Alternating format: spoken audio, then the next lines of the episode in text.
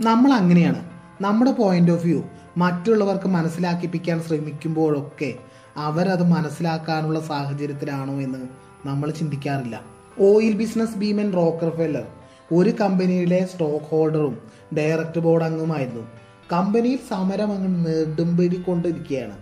സമരം സംഘർഷമായി. പോലീസ് ഇടപെട്ടു. സംഘർഷത്തിൽ മരണം വരെ സംഭവിച്ചു.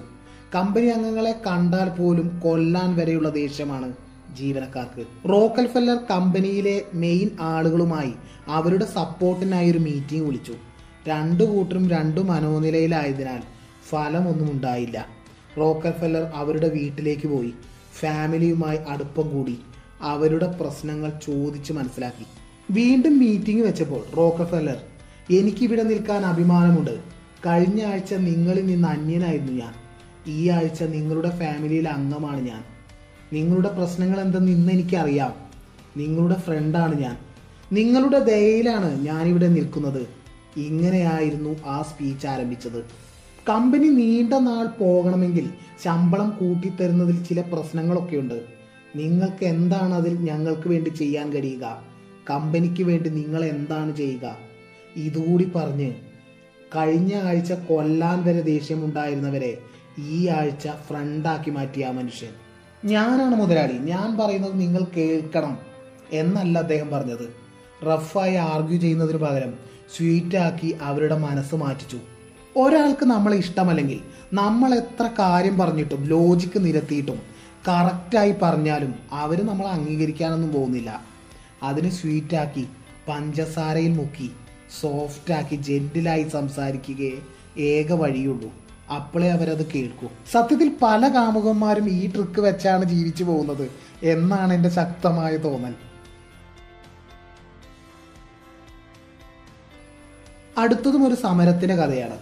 ഞങ്ങളുടെ കമ്പനിയിൽ സമരം നടക്കുന്നത് വളരെ സമാധാനപരമായാണ് എന്ന് കമ്പനി തന്നെ പരസ്യം കൊടുക്കുന്നു.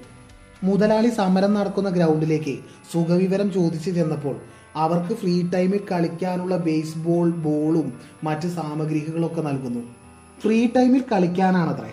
സത്യത്തിൽ മാനേജ്മെന്റിന്റെ ഫ്രണ്ട്ലി അപ്രോച്ച് അവരെ ബോധിപ്പിക്കുകയാണ് ലക്ഷ്യം. കളി കഴിഞ്ഞപ്പോൾ ജീവനക്കാർ തന്നെ ഗ്രൗണ്ട് ക്ലീൻ ചെയ്തത്രേ. അവിടെ വിജയിച്ചു മാനേജ്മെന്റ് ഒരു കാര്യം ഫ്രണ്ട്ലി ആയി ചെയ്യുക വഴി നമ്മുടെ വഴിക്ക് അടുത്ത ആളെ ഈസിയായി കൊണ്ടുവരാൻ കഴിയും. അടുത്ത കഥയിൽ ഭയങ്കര കർശനക്കാരനായിരുന്നു ഹൗസ് ഓണർ അയാൾ ഇന്നേ വരെ ആർക്കും ഒരു ആനുകൂല്യവും നൽകിയിട്ടില്ല കൊടുത്തിട്ടില്ല കൊടുത്ത ചരിത്രവുമില്ല. നായകന് താമസ സ്ഥലത്തിന് റെന്റ് കുറച്ച് അവിടെ തന്നെ താമസിക്കണം. അതായിരുന്നു ആഗ്രഹം. അത് നടക്കാത്ത സ്വപ്നമാണെന്നൊക്കെ മറ്റുള്ളവരൊക്കെ പറഞ്ഞു. അങ്ങനെ എഗ്രിമെന്റ് കാലാവധി കഴിഞ്ഞപ്പോൾ ഭയങ്കര വാടകയാണ് കേട്ടോ ഒന്ന് കുറയ്ക്കാൻ പറ്റുമോ എന്നല്ല നമ്മുടെ നായകൻ ട്രൈ ചെയ്തത്. അയാൾ ബാഗ് പാക്ക് ചെയ്തു. ഹൗസ് ഓണർ വന്നപ്പോൾ വളരെ ഫ്രണ്ട്ലി ആയി അയാളെ വെൽക്കം ചെയ്തു. മുഖത്തൊരു നിരാശയോടുകൂടി. എനിക്ക് വളരെ ഇഷ്ടപ്പെട്ട വീടാണിത്. ഈ കാരണങ്ങളൊക്കെ കൊണ്ട്. ഇവിടെ നിന്ന് പോകാനൊന്നും തോന്നുന്നില്ല അല്ല മനസ്സ് വരുന്നില്ല. എന്ത് പ്രശ്നം വന്നാലും നിങ്ങളത് പരിഹരിച്ചു തരും. നിങ്ങളെപ്പോലുള്ള ഒരു ഹൗസ് ഓണറെ പിരിയുക അത് വിഷമമുള്ള കാര്യമാണ്. എന്ത് ചെയ്യാൻ? എനിക്ക് വാടക അഫോർഡ് ചെയ്യാൻ കഴിഞ്ഞിരുന്നുവെങ്കിൽ മിനിമം ഞാൻ രണ്ട് വർഷത്തേക്കെങ്കിലും ഇവിടെ താമസിച്ചേനെ. വീട്ടുടമ മറുപടിയായി സന്തോഷത്തോടെ പറഞ്ഞു. മറ്റുള്ളവരൊക്കെ പോകുമ്പോൾ ചീത്ത വിളിച്ചാണ് പോകാറ്. നിങ്ങൾക്ക് ഇഷ്ടമെങ്കിൽ ഇവിടെ തന്നെ താമസിച്ചോളൂ. വാടകയല്ലേ? അത് ഇത്ര ഞാൻ കുറയ്ക്കാമെന്ന്. നമ്മുടെ ഹീറോയ്ക്ക് അത്രയൊന്നും കുറച്ചാൽ പോരാ. പിന്നെയും വാടക കുറയ്ക്കണം അയാൾക്ക്. അയാൾ പറഞ്ഞു എന്റെ ഇപ്പോഴത്തെ സാമ്പത്തിക സ്ഥിതിക്ക് ഇത്രേ കഴിയൂ. അല്ലെങ്കിൽ നിങ്ങൾ പറയുന്നത് എത്രയോ അത്ര തന്ന് ഞാൻ ഇവിടെ തന്നെ താമസിച്ചേനെ. ഒടുവിൽ വീട്ടുടമ സമ്മതിക്കുന്നു. ഒരിക്കലും നേരിട്ട് കാര്യം പറയരുത്. കർശനമായി പറയേണ്ടത് പഞ്ചസാരയിൽ മുക്കി അവതരിപ്പിക്കുക. മറ്റൊരാളെ കൊണ്ട് വലിയൊരു കാര്യത്തിന് എസ് പറയിപ്പിക്കണമെങ്കിൽ നാല് ചെറിയ കാര്യങ്ങൾക്ക് എസ് പറയിപ്പിച്ചാൽ മതി. നാല് ചെറിയ കാര്യങ്ങൾക്ക് എസ് പറയുമ്പോൾ അവരുടെ ബ്രെയിൻ സൈക്കോളജിക്കലി പിന്നെ നിങ്ങൾ പറയുന്നതൊക്കെ കറക്റ്റാണെന്ന് വിശ്വസിക്കും. നാല് വിഷയങ്ങൾക്കപ്പുറം അഞ്ചാമതായി പറയുന്നതും അവർ എസ് പറയും. ഇതിന് നേരെ ഓപ്പോസിറ്റും ഒരു വശമുണ്ട്. ഒരാളുടെ സംസാരത്തിൽ അതിനെക്കുറിച്ച് കാര്യമായി മനസ്സിലാക്കാതെ നമ്മൾ ആദ്യം തന്നെ നോ പറഞ്ഞാൽ പിന്നീട് എസ് പറയാൻ നമുക്ക് വലിയ വലിയ ബുദ്ധിമുട്ടായിരിക്കും. അടുത്ത കഥയിലെ ഹീറോ അയാൾ ഒരു ഇലക്ട്രിക് കമ്പനി ജോലിക്ക് ചേരുന്നു. മുൻപുള്ള ആൾ പത്ത് വർഷമായി ശ്രമിച്ചിട്ടും ലഭിക്കാത്ത ഒരു മില്ലുടമയുടെ ഓർഡർ മൂന്ന് വർഷം കൊണ്ട് അയാൾ നേടിയെടുക്കുന്നു. അയാൾക്ക് വേണ്ട മോട്ടറുകൾക്ക് കൊടുത്ത് കുറച്ച് ദിവസത്തിന് ശേഷം വിളിച്ചപ്പോൾ മില്ലുടമ ദേഷ്യത്തോടുകൂടി പറഞ്ഞു ഇനിയുള്ള നിങ്ങളുടെ ഓർഡറുകളൊക്കെ ഞാൻ ക്യാൻസൽ ചെയ്തിരിക്കുന്നു. നിങ്ങളുടെ കമ്പനിയുടെ മോട്ടോറുകൾ ചൂടാകുന്നു. എന്തിനാ ഇങ്ങനെ നിങ്ങൾ എന്നെ പറ്റിച്ചത്? ഇവിടെ നമ്മുടെ ഹീറോ എസ് എസ് മെത്തേഡ് ഉപയോഗിക്കുന്നു. ആദ്യത്തെ ചെറിയ ചോദ്യങ്ങൾ എസ് എസ് എന്ന് പറയിപ്പിക്കാൻ കഴിഞ്ഞാൽ പിന്നീടുള്ള വലിയ കാര്യങ്ങൾക്കും അയാൾക്ക് എസ് പറഞ്ഞല്ലേ പറ്റൂ. മില്ലുടമയോട് ചോദിക്കുന്നു നിങ്ങൾ വെച്ച മോട്ടോറുകളെല്ലാം മോട്ടോർ മാനുഫാക്ചറിംഗ് സ്റ്റാൻഡേർഡ് പ്രകാരമല്ലേ വർക്ക് ചെയ്യുന്നത് എസ് എന്ന് മില്ലുടമ അങ്ങനെ ആദ്യത്തെ എസ് കിട്ടി. മോട്ടോർ മാനുഫാക്ചറിംഗ് സ്റ്റാൻഡേർഡ് പ്രകാരം ഒരു മോട്ടോർ എഴുപത്തിരണ്ട് ഫാരൻഹീറ്റിലല്ലേ വർക്ക് ചെയ്യുക സാർ അങ്ങനെ രണ്ടാമത്തെ എസും കിട്ടി. കാരണം മില്ലുടമയ്ക്ക് ആ വിഷയത്തെക്കുറിച്ച് നല്ല അറിവുണ്ട്. അയാൾ സ്വാഭാവികമായും എസ് പറഞ്ഞു. നിങ്ങളുടെ മിൽ എത്ര ടെമ്പറേച്ചർ ഉണ്ടാകും സർ എഴുപത്തിരണ്ട് ഫാരൻഹീറ്റ് ഉണ്ട് എന്ന് ഉത്തരം കിട്ടി. സർ അപ്പോൾ മോട്ടോർ എഴുപത്തിരണ്ട് ഫാരൻഹീറ്റും മില്ലിന്റെ ടെമ്പറേച്ചർ എഴുപത്തഞ്ച് ഫാരൻഹീറ്റും രണ്ടു കൂടി ആഡ് ചെയ്താൽ നൂറ്റി നാൽപ്പത്തേഴ് ഡിഗ്രി ഫാരൻഹീറ്റ് അല്ലേ സർ ഉണ്ടാവുക?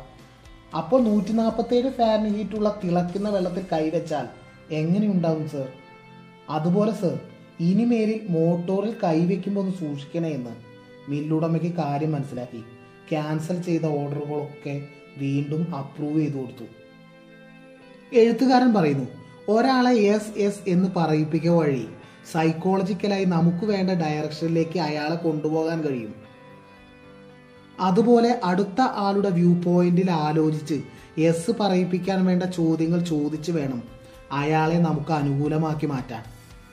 ഒരാൾക്ക് ഹണ്ടിങ് വലിയ ഹോബിയാണ് അങ്ങനെ ഒരിക്കൽ അയാളുടെ കസിനും വന്നപ്പോൾ രണ്ടുപേരും കൂടി ഹണ്ടിങ്ങിന് പോകാൻ തീരുമാനിച്ചു. എക്സ്ട്രാ ഒരു ആരോ അഥവാ വില്ല് വേണ്ടി വന്നു. വാങ്ങുന്നതിനേക്കാൾ നല്ലത് വാടകയ്ക്ക് എടുക്കുകയാണെന്ന് ചിന്തിച്ച് ആരോ വിൽക്കുന്ന കടയിൽ ചെന്ന് അവിടെ അന്വേഷിച്ചപ്പോൾ ഇവിടൊക്കെ അങ്ങനെ വാടകയ്ക്ക് കൊടുക്കുന്ന ഏർപ്പാടൊന്നുമില്ല എന്നായിരുന്നു മറുപടി. അങ്ങനെ നിരാശപ്പെട്ട് അടുത്ത കടയിൽ ചെന്നപ്പോൾ സോറി സർ റെന്റ് ചെയ്യുകയില്ല. അത് ഒരുപാട് ആളുകൾക്കൊന്നും അഫോർഡ് ചെയ്യാൻ കഴിയില്ല സർ. നിങ്ങൾ ഇതിനു മുമ്പ് റെന്റ് ചെയ്തിട്ടുണ്ടോ സർ? എന്നൊക്കെ ചോദിച്ചു. യെസ് ഞാൻ കുറച്ച് വർഷങ്ങൾക്ക് മുമ്പ് ഇതേപോലെ വാടകയ്ക്ക് എടുത്തിരുന്നു എന്ന് ഉത്തരവും കിട്ടി. അങ്ങനെ കടക്കാരന് ആദ്യത്തെ എസ് കിട്ടി. അപ്പോൾ സാർ ഒരു ഇരുപത്തഞ്ച് ഡോളറിനൊക്കെ ആണോ അന്ന് റെന്റ് ചെയ്തിരുന്നത്? എസ് എന്നായിരുന്നു ഉത്തരം. അങ്ങനെ കടക്കാരന് രണ്ടാമത്തെ എസും കിട്ടി. സാർ ഞങ്ങളുടെ കയ്യിൽ മുപ്പത്തഞ്ച് ഡോളറിന് എല്ലാ എക്യുപ്മെന്റുമുള്ള ഒരു സെറ്റ് തന്നെ ഉണ്ട്. അത് വാങ്ങുകയാണെങ്കിൽ അഥവാ റെന്റിന്റെ കൂടെ അഞ്ച് ഡോളർ കൂടി ചേർത്താൽ പോരെ? ജീവിതകാലം മുഴുവൻ ഉപയോഗിച്ചൂടെ സർ അങ്ങനെ അയാൾ രണ്ട് തവണ എസ് പറഞ്ഞ് മൂന്നാമതും എസ് പറഞ്ഞ് ആ ഡീലിന് സമ്മതിക്കുന്നു. ഇവിടെ രണ്ട് ടെക്നിക്കുകൾ ഉപയോഗിച്ചു. ഒന്ന് എസ് എസ് അപ്രോച്ച് രണ്ട് തവണ എസ് പറയിപ്പിച്ച് അടുത്ത പ്രാവശ്യം സമ്മതിപ്പിച്ചു. അടുത്തത് കമ്പാരിസൺ ടെക്നിക് ഇത് സ്ഥിരം നടക്കുന്ന ഒന്നാണ്. ഒരു പ്രൊഡക്റ്റിൽ തന്നെ നിറയെ ക്വാളിറ്റികൾ ഉണ്ടാവും. ഒരു പ്രൊഡക്റ്റിന് നൂറ് രൂപ. അത് ഏറ്റവും ചീപ്പ് പ്രൊഡക്റ്റ് ആയിരിക്കാം. ക്വാളിറ്റി കൂടിയതിന് ഇരുന്നൂറ് രൂപയുമായിരിക്കാം കമ്പാരിസൺ ടെക്നിക്കിൽ നൂറ് രൂപയുള്ള പ്രൊഡക്റ്റിന് ഇടയിൽ ഏതാണ്ട് നൂറ് രൂപയുടെ ക്വാളിറ്റി തന്നെയുള്ള ഒരു പ്രൊഡക്റ്റ് കൂടി ചേർക്കും. അതിന് നൂറ്റൻപത് രൂപ പ്രൈസ് ഉണ്ടാവും. അപ്പോൾ നമ്മൾ നോക്കുമ്പോൾ ഏറ്റവും ചീപ്പസ്റ്റ് പ്രൊഡക്റ്റിന് നൂറ് രൂപയും ഏറ്റവും കോസ്റ്റ്ലി പ്രൊഡക്റ്റിന് ഇരുന്നൂറ് രൂപയാണ്.